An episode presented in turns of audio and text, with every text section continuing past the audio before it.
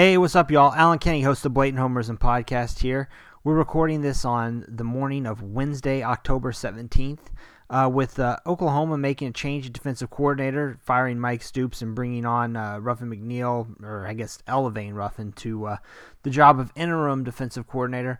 I thought I'd uh, check in with our friend Michael Felder, now of the Stadium Network, to get his take on uh, what to expect out of the Sooners in the next six games. What are reasonable expectations for what uh, McNeill can do to uh, help kind of you know turn the defense around, and where really those uh, biggest problem areas are for OU.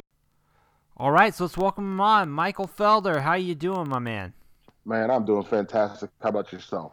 Oh, no complaints, no complaints. I appreciate you getting on early with us uh, this uh, Wednesday morning. So, first up, tell me how things are going with Stadium.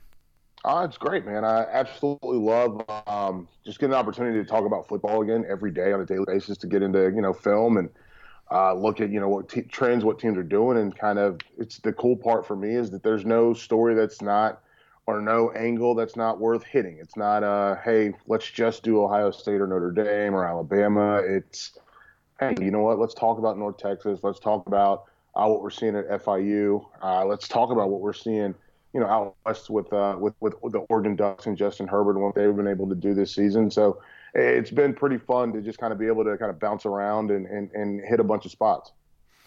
And have you been giving uh, Brett McMurphy any reporting tips?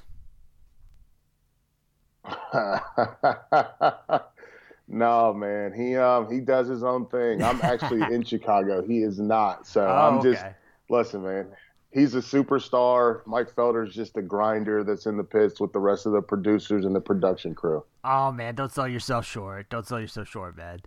Well, anyway, uh, hey, so you know, I wanted to have you on because, um, you know, what I like is your ability to give the the perspective of the players, especially you know, I mean, having walked on at UNC, I mean, you know, you've all got given us you, you can give us kind of the the feel of things from all up and down the food chain, kind of so to speak. You know, so what I'm what I'm wondering about is what's it like in that locker room right now at Oklahoma with uh, you know an interim defensive coordinator in place there. Well, I think there's a couple things. Well, I think there's layers to it. I think one, uh, there's this base layer of man, we got our guy fired. Um, and unless he was, unless Stoops was a guy that none of the players liked and none of the guys that he recruited liked him, I think there is a level of feeling of responsibility that man, we we we were so bad that they had to fire this guy in the middle of the season. I mean, it's that's a so that's something you have to reckon with. And then there's also this level of personal pride, and I think that that's something that for me is maybe the most important part of defensive football is recognizing that even if you don't know what the hell's going on, you can get you can get off a block and make a tackle and they didn't do that and they didn't do that in a major way against Texas allowing them to play almost a perfect football game through three quarters so I think that there's that level of personal pride has is getting called into question where your leaders on that football team, whether it's Murray or it's Bolton or you know it's it's Gallimore, whoever you, you deem to be the leaders on that team, have to look each each one of those young men in the eye, each one of their teammates in the eye, and say, hey man, we can't let this happen anymore. And then when you get to the interim, that's before we even get to the interim, and the idea is just Ruffin McNeill. And I think obviously, I'm a big Ruffin McNeill fan. Um, I felt they did him dirty at East Carolina. I will never not say that whenever Ruffin McNeill yeah. comes up. Yeah. Um, but I think for him now, he's in a spot where I don't even know if this is a job that he wants, but it's a job that he's being asked to do. And the key for him is going to be how do I motivate these guys? Because whatever we've been doing, whatever I've been on staff working with, hasn't been working.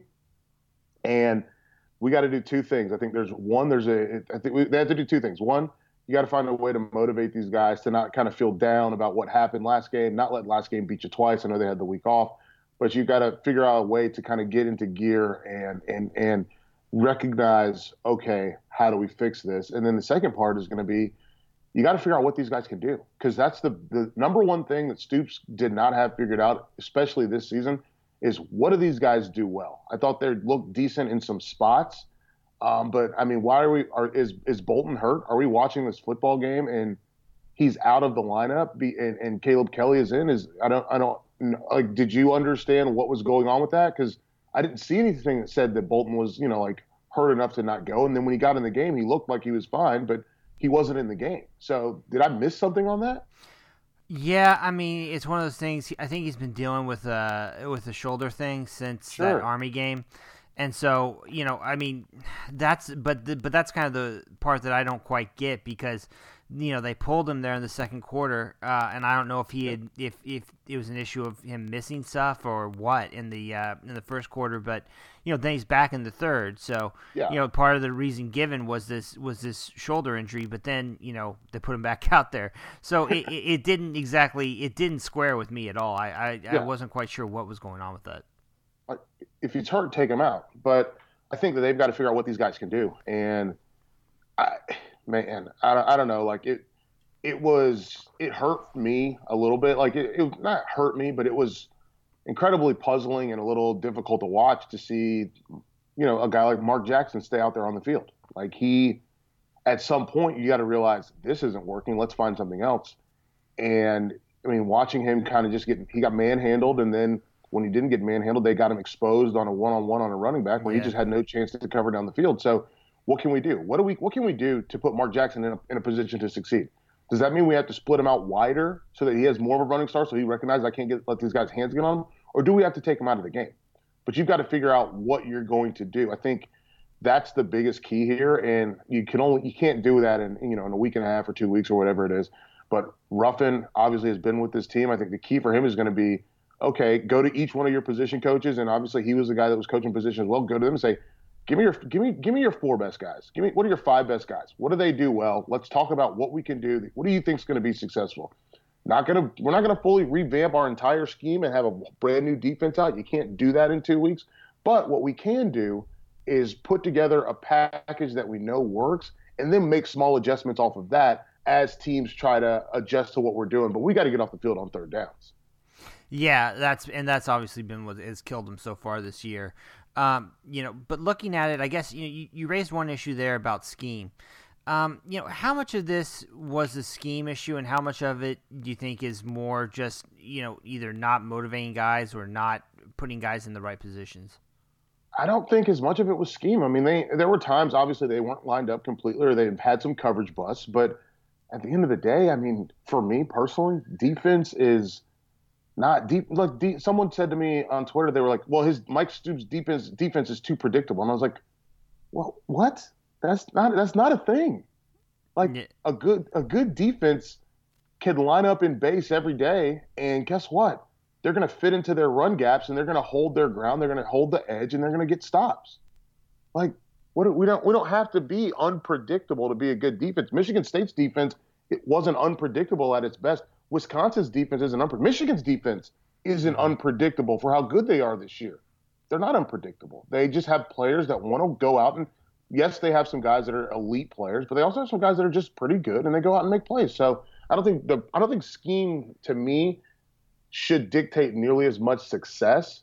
I think it's the players that decide that. And obviously the whole X's and O's, it's not the X's and the O's, it's the Jimmys and the Joes, but like they've got guys on this roster at Oklahoma that I think are very good football players and to watch them, it, it, felt like effectively lay down in critical moments. I mean, and by lay down, I don't mean quit, but I do mean not have the wherewithal to get off a block to two guys fit in the same gap um, instead of rec- be, two guys fit in the same gap because somebody else is trying to do someone else's job instead of just doing their own job and trusting their teammate next to them. And I guess maybe I've talked myself into one of the most critical points is – these guys need to know what their job is and just do their job. And I think that's the part that makes defense good. It's a defensive end recognizing that okay, I have I have to chuck the tight end, but I have contain. It's a defensive tackle knowing I fit in B gap or I fit in A gap. It's a linebacker knowing he the, that defensive tackle is going to fit in B gap, so I fit in play side A gap. The other guy's going to fit in weak side A gap. We've got another linebacker in weak side B gap, and then we've got defensive end on container on the edge. Uh, we've got a hanger on the other side, and that's what they have to get to a point where they all trust each other to do that. In the secondary, it means, okay, we're playing cover two. I trust my corner to get a reroute to force that guy down inside so he doesn't kill me all the way to the sideline. And then I trust the corner to sit hard in the flat to make sure he can take care of number two. If that guy's not there, carry my guy vertical so that you have underneath coverage. And I think you have to get to that point for this team. They have to trust each other to make plays because one of the big issues you see with there's two reasons why teams don't don't get in the right gap. One, they don't know what the hell they're doing. Or two, they're trying to overcompensate for a guy they think isn't going to do his job. And neither one of those are okay because two guys in one gap means there's one empty gap, and that's a long run waiting to happen. So for me, I think they've got to get to a point where they trust the where they know what they're supposed to be doing, and then where they trust everyone else to do their job. And then, you know, the other issue that uh, comes up, you know, you, you, know, you talk about stuff like gain off blocks, and, and, we're talking really here about, you know, the basics, the fundamentals. Yes. And, and tackling has been so bad, right? Yep. How mm-hmm. do you how do you go about fixing that? Uh, you know, kind of in the middle of the season.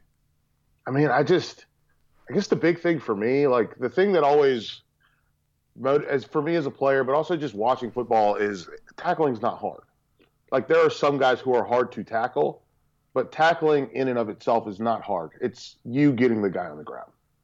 That's at the end of the day, it's you getting the guy on the ground. And some guys do it with monster hits, some guys do it with wrap and roll, some guys do it by chopping up legs. But at the end of the day, as long as you get him down on the ground, you've done your job. And I think you, there is a measure of pride that comes with that, with being able to do your job consistently. And so I think to me, if I'm Ruffin McNeill, the thing I start with from a tackling standpoint is we work, we go back to basics in terms of shooting your guns, wrapping, six inch rise and blow. We go wrap and roll. We talk about getting your head across. We talk about using the sideline uh, to make sure you secure the tackle. I think we do those little things.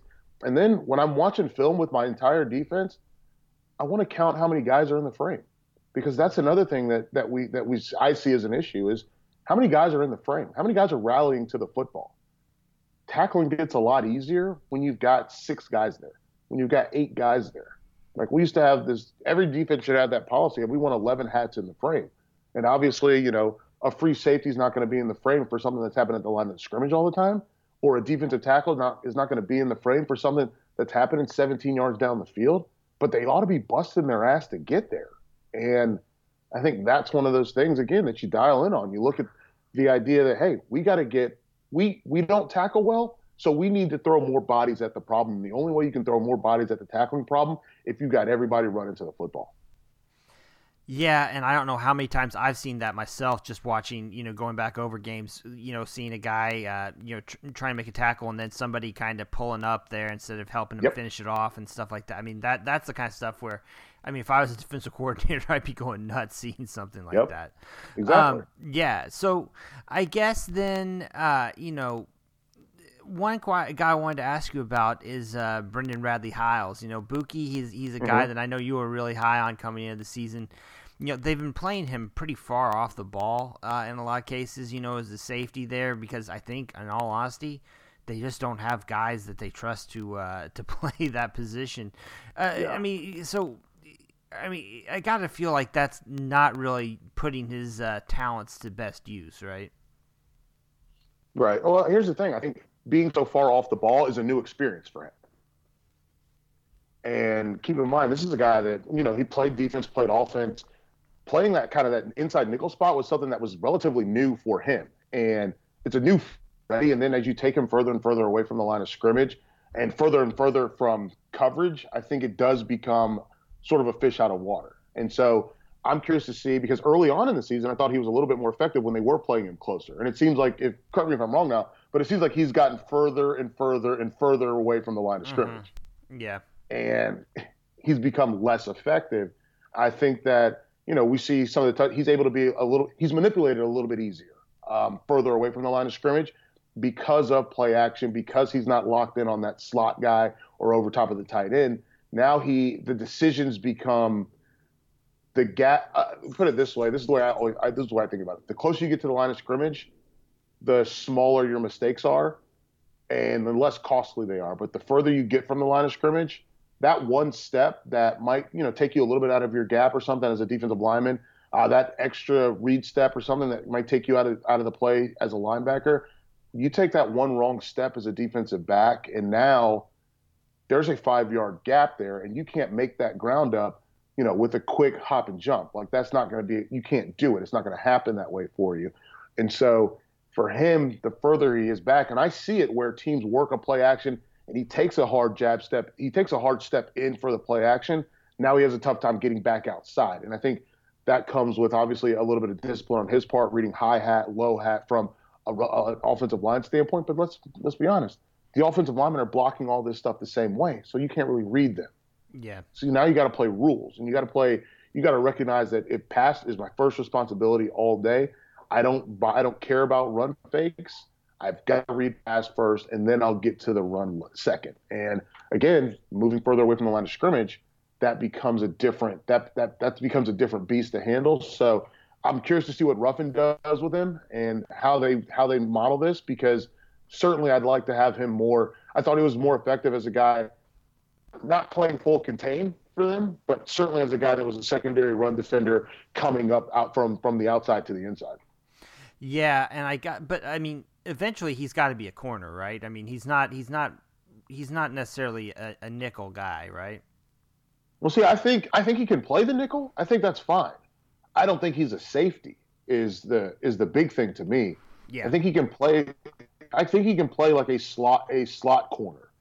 Um, a lot of what uh, Donte Jackson did at LSU um, early on in his career, and then they kicked him outside a little bit more. But I think he can play a slot corner. But I think the res- responsibility there has to be you are a slot corner. Yes, you are, but you're, you're a slot corner. You're a secondary run defender, not a primary run defender, not the alley fill run defender that you get out of a safety spot, but a guy who read pass, recognize, okay, it's a handoff. I'm going to get off because he's one of the few guys that I see consistently get off blocks mm-hmm. out of that second. So he can get off blocks and go insert himself into a run play.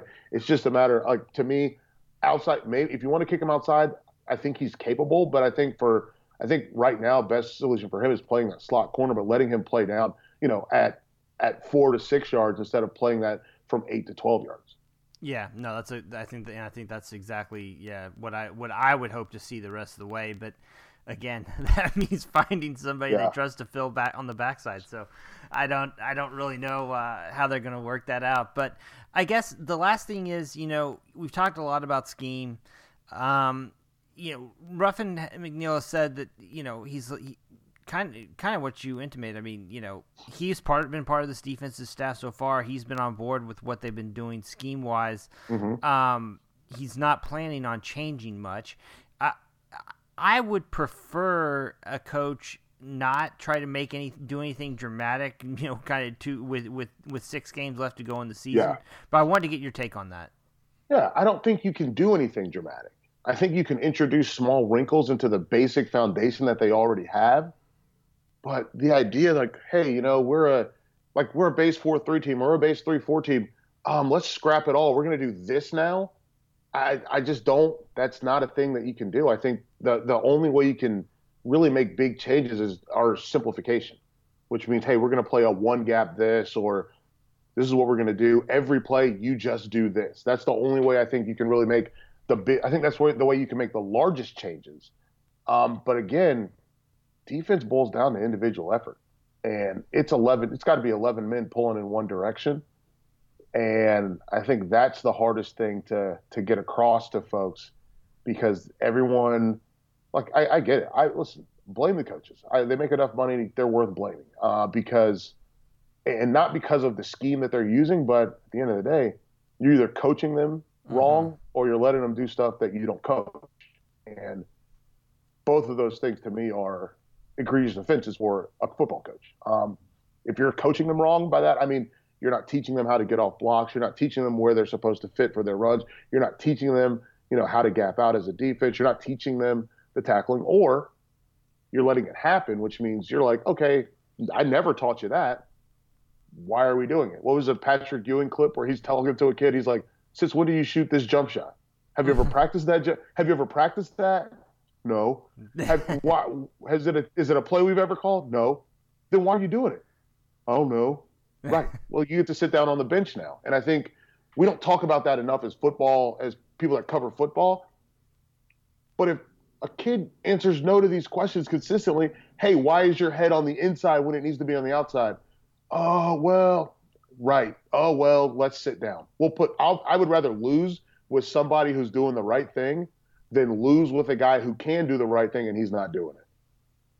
Yeah, and I think that is also I think that more than anything might be the the criticism of what's happened at OU so far this year that yep. that gets me more than anything is that you know the guys who are making consistent mistakes, they're not finding somebody else to take their position or to uh, you know push them or you know g- just get out on the field to uh, actually do the right thing, and that's yeah. been that that's a that's a tough one uh, for me to handle as a fan, uh, just watching it. So. I don't know. Um, well, anyway, man, uh, I won't keep you much longer. I know it's early. Uh, Got to, uh, you know, I didn't really get your thoughts though on Very Cavallari. Um, I loved it. I absolutely loved it. I actually got to do a segment on uh, the show before mine uh, with Kristen Balboni and uh, Dave Ross. We got to do a segment here for Stadium about about Very Cavallari. It was, I mean, Jay Cutler. He's a reality TV revelation, and Kristin Cavallari. I mean, she's what she is. You know, like she was super charismatic and a little manipulative and fun on Laguna Beach, and she just continues that sort of persona. And honestly, I think the cool thing, it's a cool window into the life of a post football player where his wife is, and obviously she's not in the same position as a lot of wives, but uh, in terms of visibility, but she is in the same position from a we did this for you. Now it's my turn. I know guys that whose wives are thinking the same thing. Like, listen, I followed you around, and Jay only played. What did he play for? Three teams, two teams. Mm-hmm. But like, there's I know a lot of guys that are like wives are like, I followed you around to four different cities. I went to, I spent every Sunday, you know, either flying to this place or doing this, and then you're not home, and so we're taking care. I have to take care of all of this, and guess what? Now that you're done, it's my turn and I think that's a cool window into what that life is like because I don't think a lot of people get it. And just seeing her kind of take her chance, which is really cool. Yeah, you know the thing with uh, with Cutler, where I mean he had so many great moments in the season, but got the very first episode where he has the traffic cones out, and he's like, mm-hmm. "Where do you think you might park in my yard?" Yeah, you know, put let's put a cone there. Let's put a. I don't know what it was. It was that, great. That that cracked me up, man. It was so great because I like I get that. I am that guy. Like if I if I walked outside and my, one of my wife's friends had pulled onto like the grass of out instead of on the staying in the driveway, I'd be like, "What are we doing here?" I would, I would, I, without a doubt, I would go downstairs. I would interrupt whatever they were doing and say, "Hey, who drives the silver Maxima?" Because you're on the grass, and they would look at me and go, um, "Okay," and I'd be like, "No, no, no, no, no! Like, we need to correct this right now." Yeah. This a correction needs to happen. And Find like, a traffic cone where you think yeah. you'd park. And, okay, we'll put yeah. one there. one right there. We're good to go. yeah. No, it's um, it's cool. Like he he's super supportive. I also like the decision they've made to not put their kids on blast. And I mean, just oh my goodness. And this the Shannon girl, she's a nightmare, and I absolutely love her for being such a nightmare. Oh yeah. Oh yeah. Disaster, man. Disaster. Oh, full disaster. So I, am I'm I'm, a, I'm very much looking forward to a second season of the show, which they already announced as they were announcing the as they were going through into the finale. Looking forward to it. I mean, watching Jay Cutler, I mean, watching him set the kitchen on fire.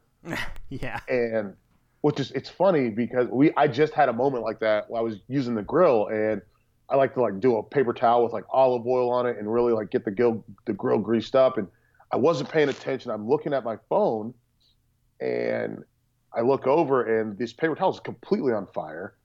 And my wife looks at me from inside because I'm outside on the patio. She looks through the sliding glass door and is like, "What are we doing?" and, I, and Jay Cutler's got the he's got the towel like it's a towel. You have a sink in your kitchen. It's, this is an easy one to one fix, and he's just like blowing on it. And I was just like, I get it. I get it, man. I've been there. I understand completely. Absolutely, absolutely. Well, uh, there you go, folks. Michael Felder, you know, not only uh, you know great with the X's and O's, but also reality TV breakdown. Uh, you know, follow him on Twitter or and, uh, and, also Instagram for the food, right?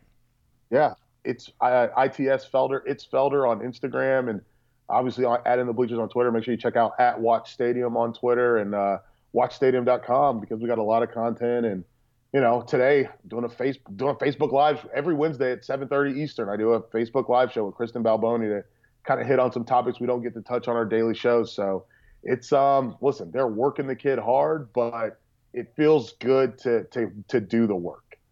Well, I'm just glad to see you back out there and everything, man. Yeah. Uh, you know, I missed uh, missed you while uh, you were on hiatus, but uh, you're back and uh, you know in full swing. So I'm I'm happy to see that, man. Thank you so much, man. You take it easy. All right, you too, man. All right, thanks to our guest Michael Felder. Make sure to check him out over at the, the Stadium Network, and thanks to you all for joining us too. For the Blatant Homerism Podcast, I'm Allen Kenney. Take it easy.